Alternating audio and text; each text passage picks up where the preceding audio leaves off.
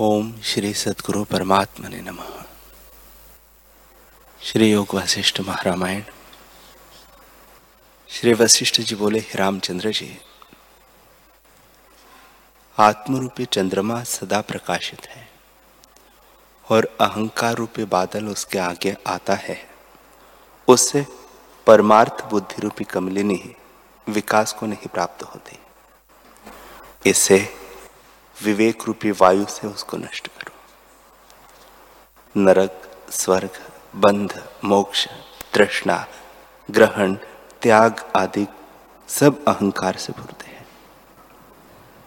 हृदय रूपी आकाश में अहंकार रूपी मेघ जब गरजता है और वर्षा करता है, तब तक तृष्णा रूपी कटक मंजिरी बढ़ती जाती है। जब तक अहंकार रूपी बादल आत्मा रूपी सूर्य को आक्रमण करता है, तब तक जड़ता और अंधकार है और प्रकाश उदय नहीं होता। अहंकार रूप वृक्ष की अनंत शाखा फैलती है। अहम, मम आदि विस्तार अनेक अर्थों को प्राप्त कराता है। जो कुछ संसार में सुख दुख आदि प्राप्त होता है, वह सब अहंकार से प्राप्त होता है। संसार रूपी चक्र की अहंकार नाभि है जिससे भ्रमता है और अहम मम रूपी बीज से अनेक जन्म रूपी वृक्ष की परंपरा उदय और क्षय होती है और कभी नष्ट नहीं होती। इससे यत्न करके इसका नाश करो। जब तक अहंकार रूपी अंधकार है, तब तक चिंता रूपी पिशाचनी विचरती है।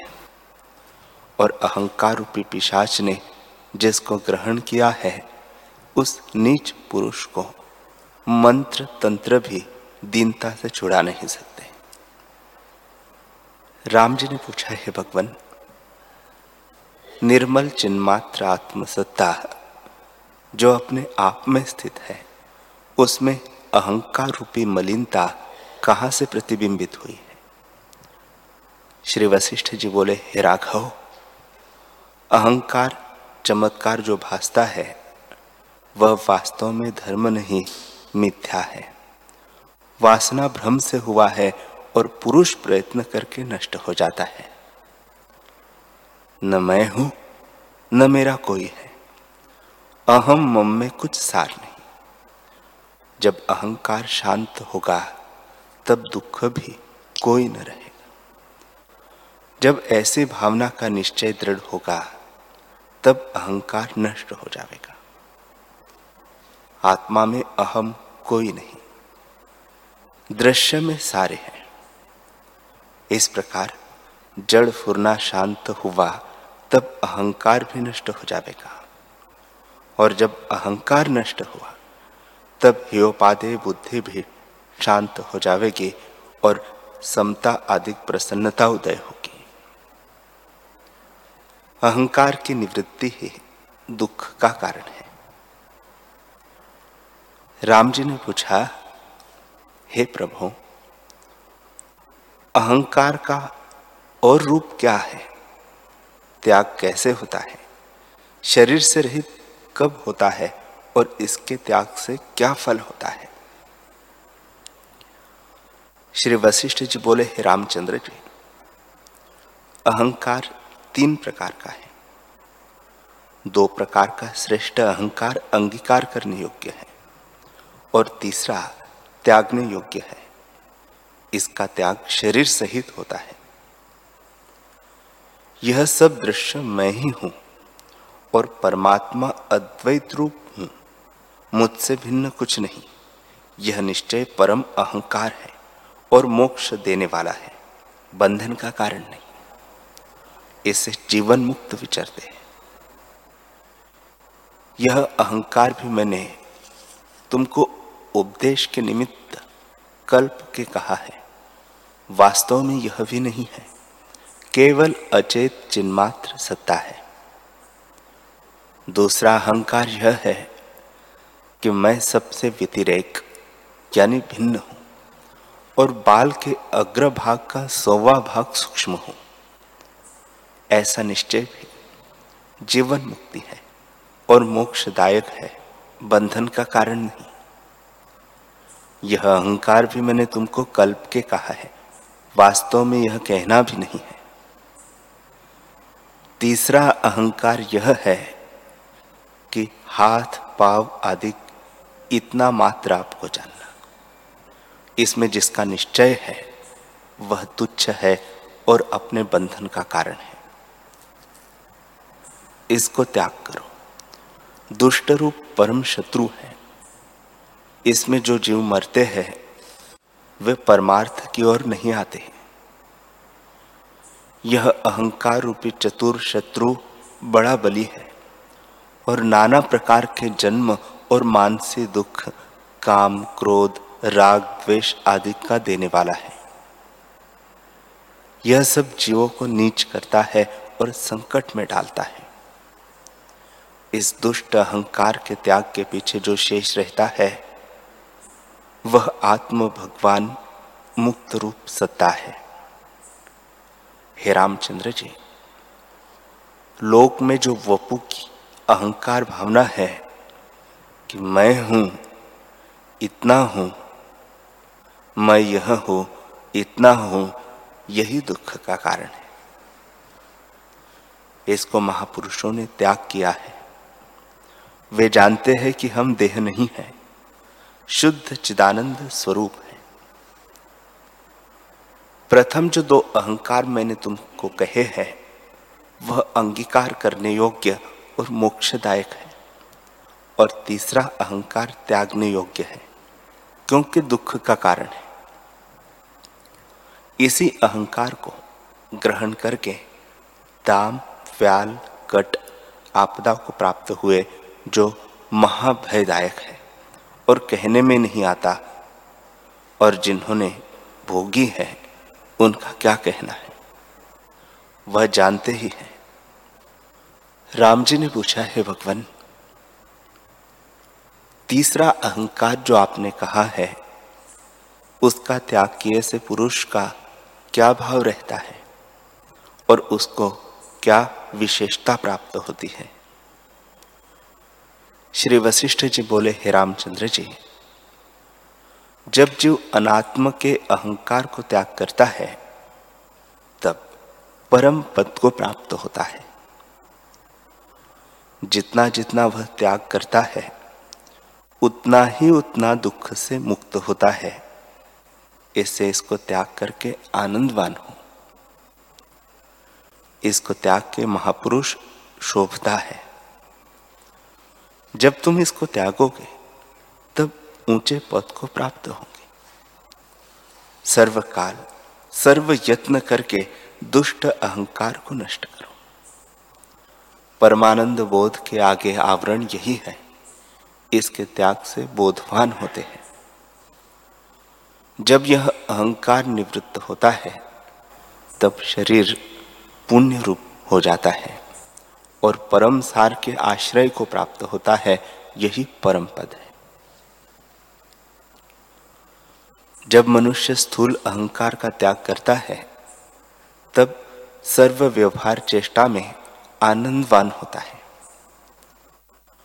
जिस पुरुष का अहंकार शांत हुआ है, उसको भोग और रोग दोनों स्वाद नहीं देते। जैसे अमृत से जो तृप्त हुआ है उसको खट्टा और मीठा दोनों स्वाद नहीं देते। अर्थात राग द्वेष से चलायमान नहीं होता, एक रस रहता है, जिसका अनात्मा में अहम भाव नष्ट हुआ है, उसको भोगों में राग नहीं होता और तृष्णा, राग, द्वेष सब नष्ट हो जाते हैं। जैसे सूर्य के उदय हुए अंधकार नष्ट हो जाता है तैसे ही अपने दृढ़ पुरुषार्थ से, जिसके हृदय से अहंकार का अनुसंधान नष्ट होता है, वह संसार समुद्र को तर जाता है। इसे यही निश्चय धारण करो कि न मैं हूँ, न कोई मेरा है, अथवा सर्व मैं ही हूँ, मुझसे भिन्न कुछ वस्तु नहीं।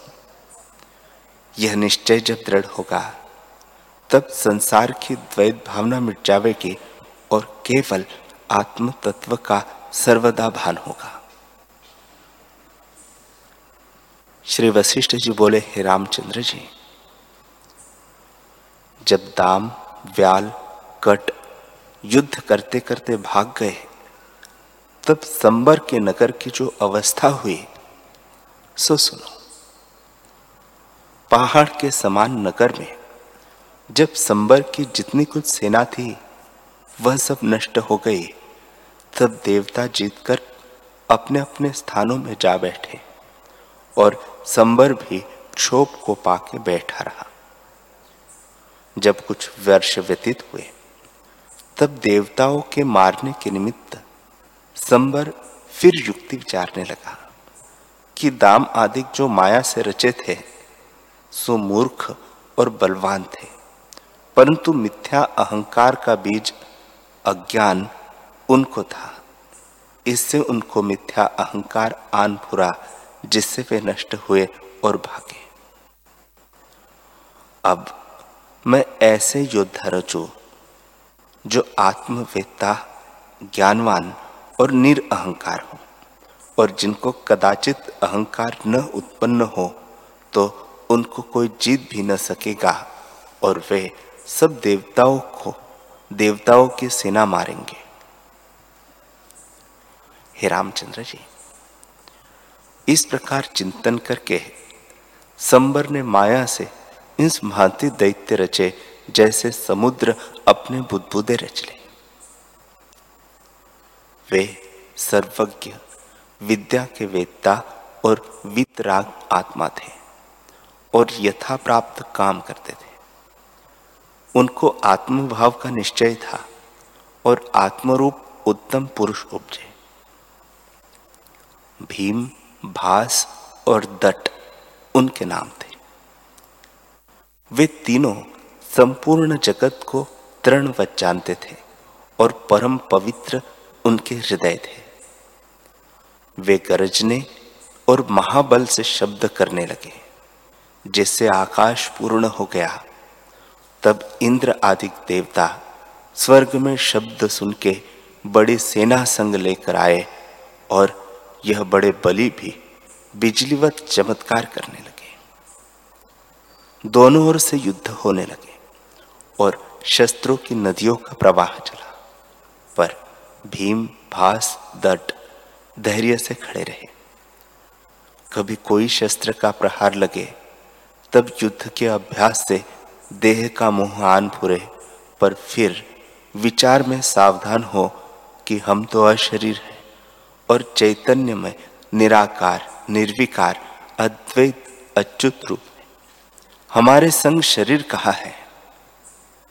जब जब मोह आवे, तब तब ऐसे विचार करे और जरा मरण उनको कुछ न भासे। वे निर्भय होकर वासना जाल से मुक्त हुए शत्रु को मारते और युद्ध करते थे। और ह्योपादेय से रहित समदृष्टि हो युद्ध कार्य को करते रहे। निदान दृढ़ युद्ध हुआ। तब देवताओं की सेना मारी गई। और जो कुछ शेष रहे, सो भीम भास दट के भय से भागे। जैसे जल पर्वत से उतरता है और तीक्ष्ण वेग से चलता है, तैसे ही देवता तीक्ष्ण वेग से भागे और क्षीर समुद्र में भगवान विष्णु की शरण में गए। उनको देख के विष्णु भगवान ने कहा कि तुम यहाँ ठहरो, मैं उनको युद्ध करके मार आता हूँ। ऐसे कहकर विष्णु भगवान सुदर्शन चक्र लेकर संबर की ओर आए और उनका और संबर का बड़ा युद्ध हुआ। मानो अकाल प्रलय आया है। बड़े बड़े पर्वत उछलने लगे और युद्ध होने लगा। तब संबर भागा और महाप्रकाश रूप सुदर्शन चक्र से विष्णु जी ने उनको मार लिया। संबर शरीर को त्याग के विष्णुपुरी को प्राप्त हुआ। और विष्णु भगवान ने भीम, भास, दट के अंतपूर्वष्टक में प्रवेश किया और उनकी चित्तकला जो प्राण से मिश्रित थी, उसको अस्त किया। जैसे पवन दीपक को निर्वाण करता है, तैसे ही उनके पुर्यष्टक फुरने से निर्वाण हुए। आगे वे जीवन मुक्त थे सो विदेह मुक्त हे रामचंद्र जी, वे भीम, भास, दट, निर्वासनिक थे। इस कारण बूझे दीपकवत निर्वाण हो गए। जो वासना संयुक्त है, वह बंधनवान, जो निर्वासनिक है, वह मुक्त रूप है। तुम भी विवेक से निर्वासनिक हो। जब यह निश्चय होता है कि सब जगत असत रूप है, तब वासना नहीं फुरती इसे यथार्थ देखना कि किसी जगत के पदार्थ में आसक्त बुद्धि न हो। वासना और चित्त एक ही वस्तु के नाम है। सर्व पदार्थों के शब्द और अर्थ चित्त में स्थित है। जब सत का अवलोकन सम्यक ज्ञान होगा तब यह लय हो जाएगा और परम पद शेष रहेगा। जो चित्त वासना संयुक्त है, उसमें अनेक पदार्थों की तृष्णा होती है। जो मुक्त है, उसे ही मुक्त कहते हैं। और नाना प्रकार के घटपट आदि आकार चित्त के फुरने से अनेकता को प्राप्त होते हैं। जैसे परछाई से वैताल भ्रम होता है, तैसे ही नानात्व भ्रम चित्त में भासता है।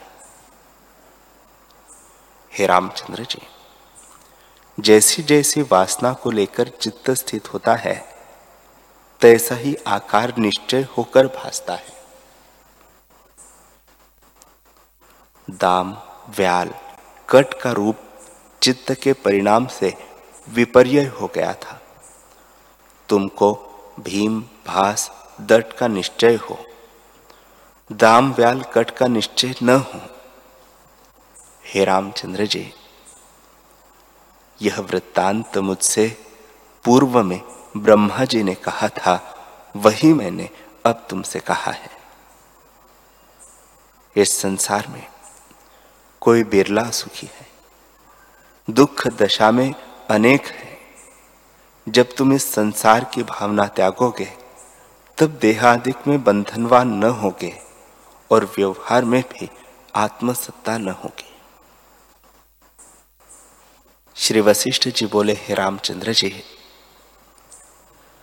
अविद्या से संसार की ओर जो मन सम्मुख हुआ है, उसको जिस पुरुष ने जीता है, वही सुखी और शुरुमा है और उसी की जय। है यह संसार सर्व उपद्रव का देने वाला है। इसका उपाय यही है कि अपने मन को वश करें। यह मेरा शास्त्र सर्व ज्ञान से युक्त है। इसको सुन के आपको विचारे कि यह जगत क्या है। ऐसे विचार कर भोग से उपराम होना और सत्स्वरूप आत्मा का अभ्यास करना।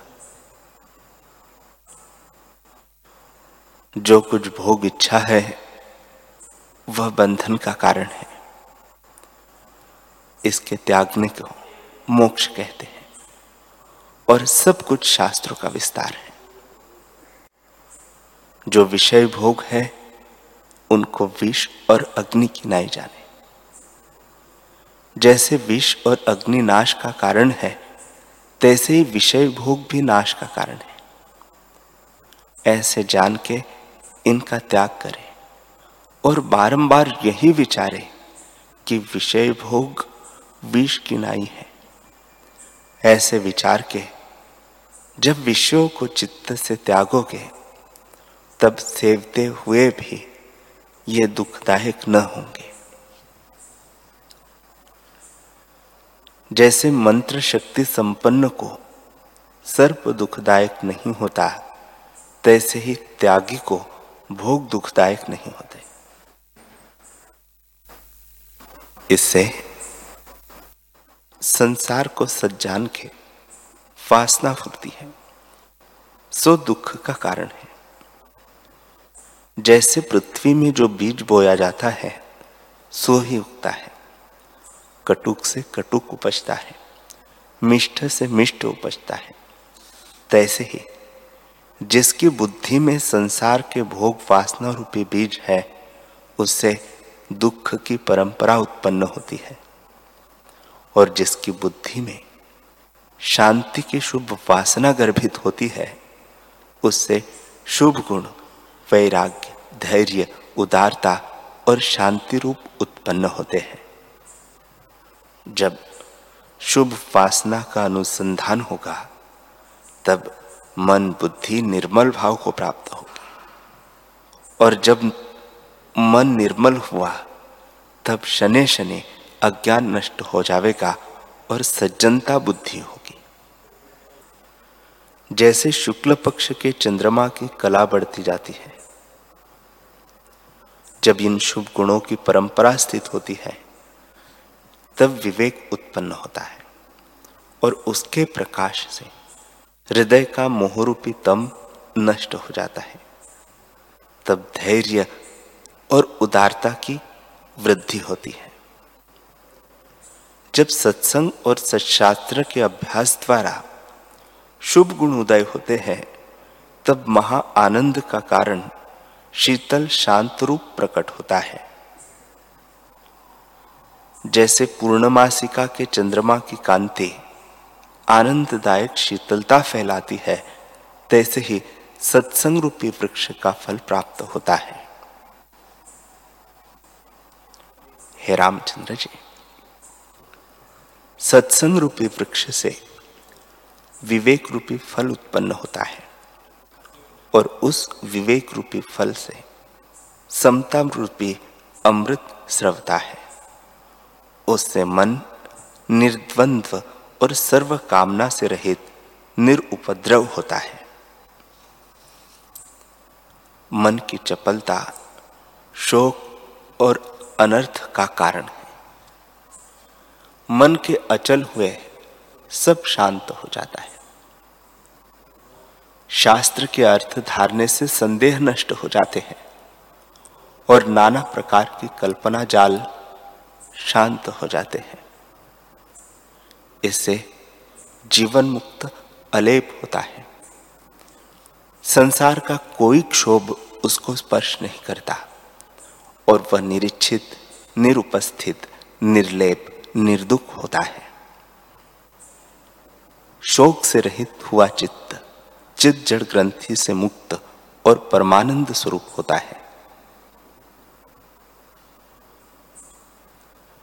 तृष्णा रूपी सूत्र के जाल से जो पुरुष निकल गया है, वही सुरमा है।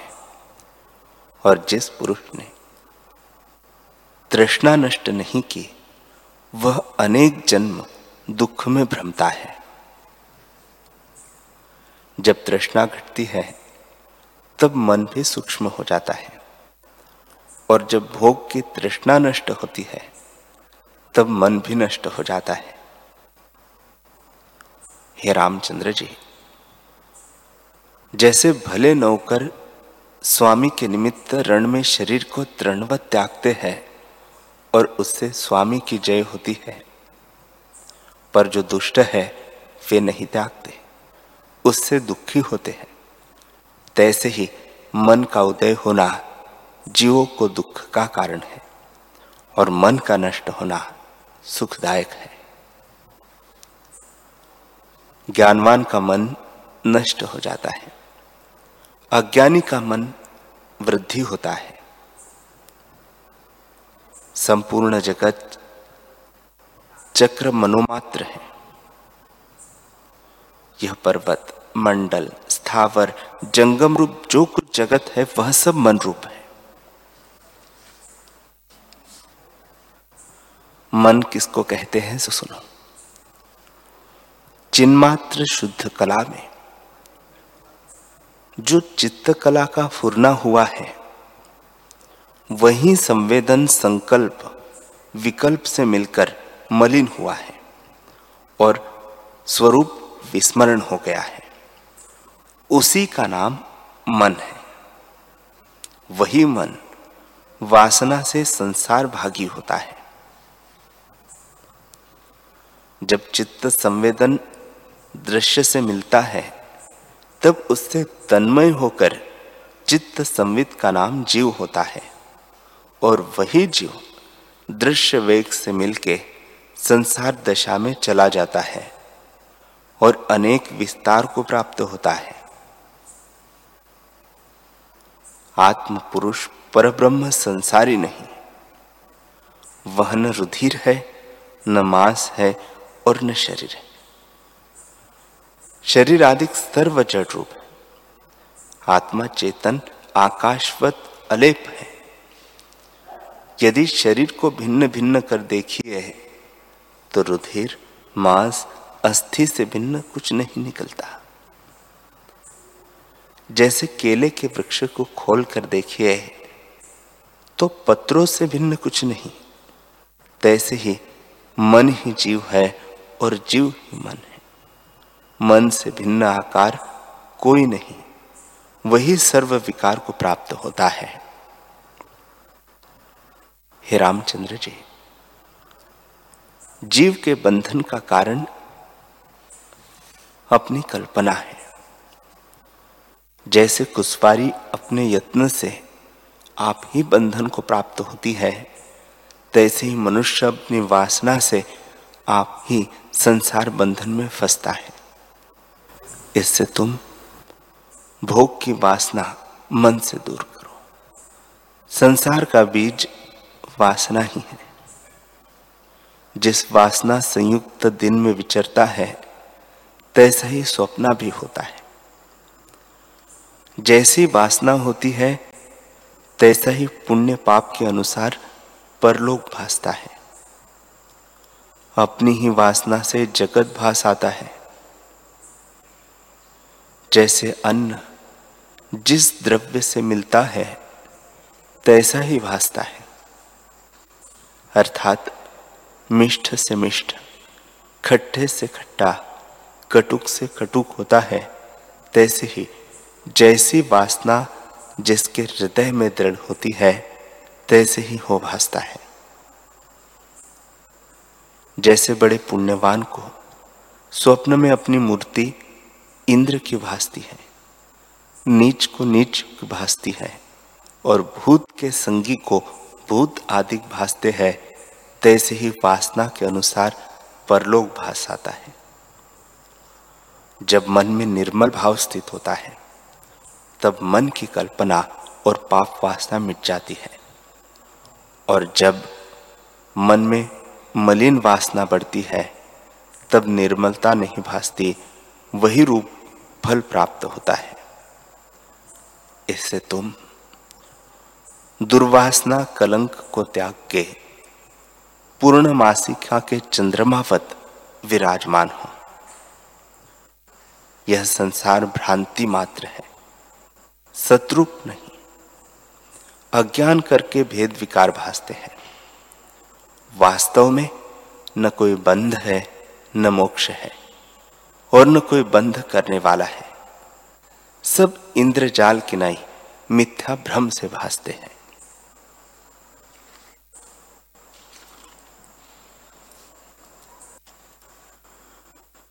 हरि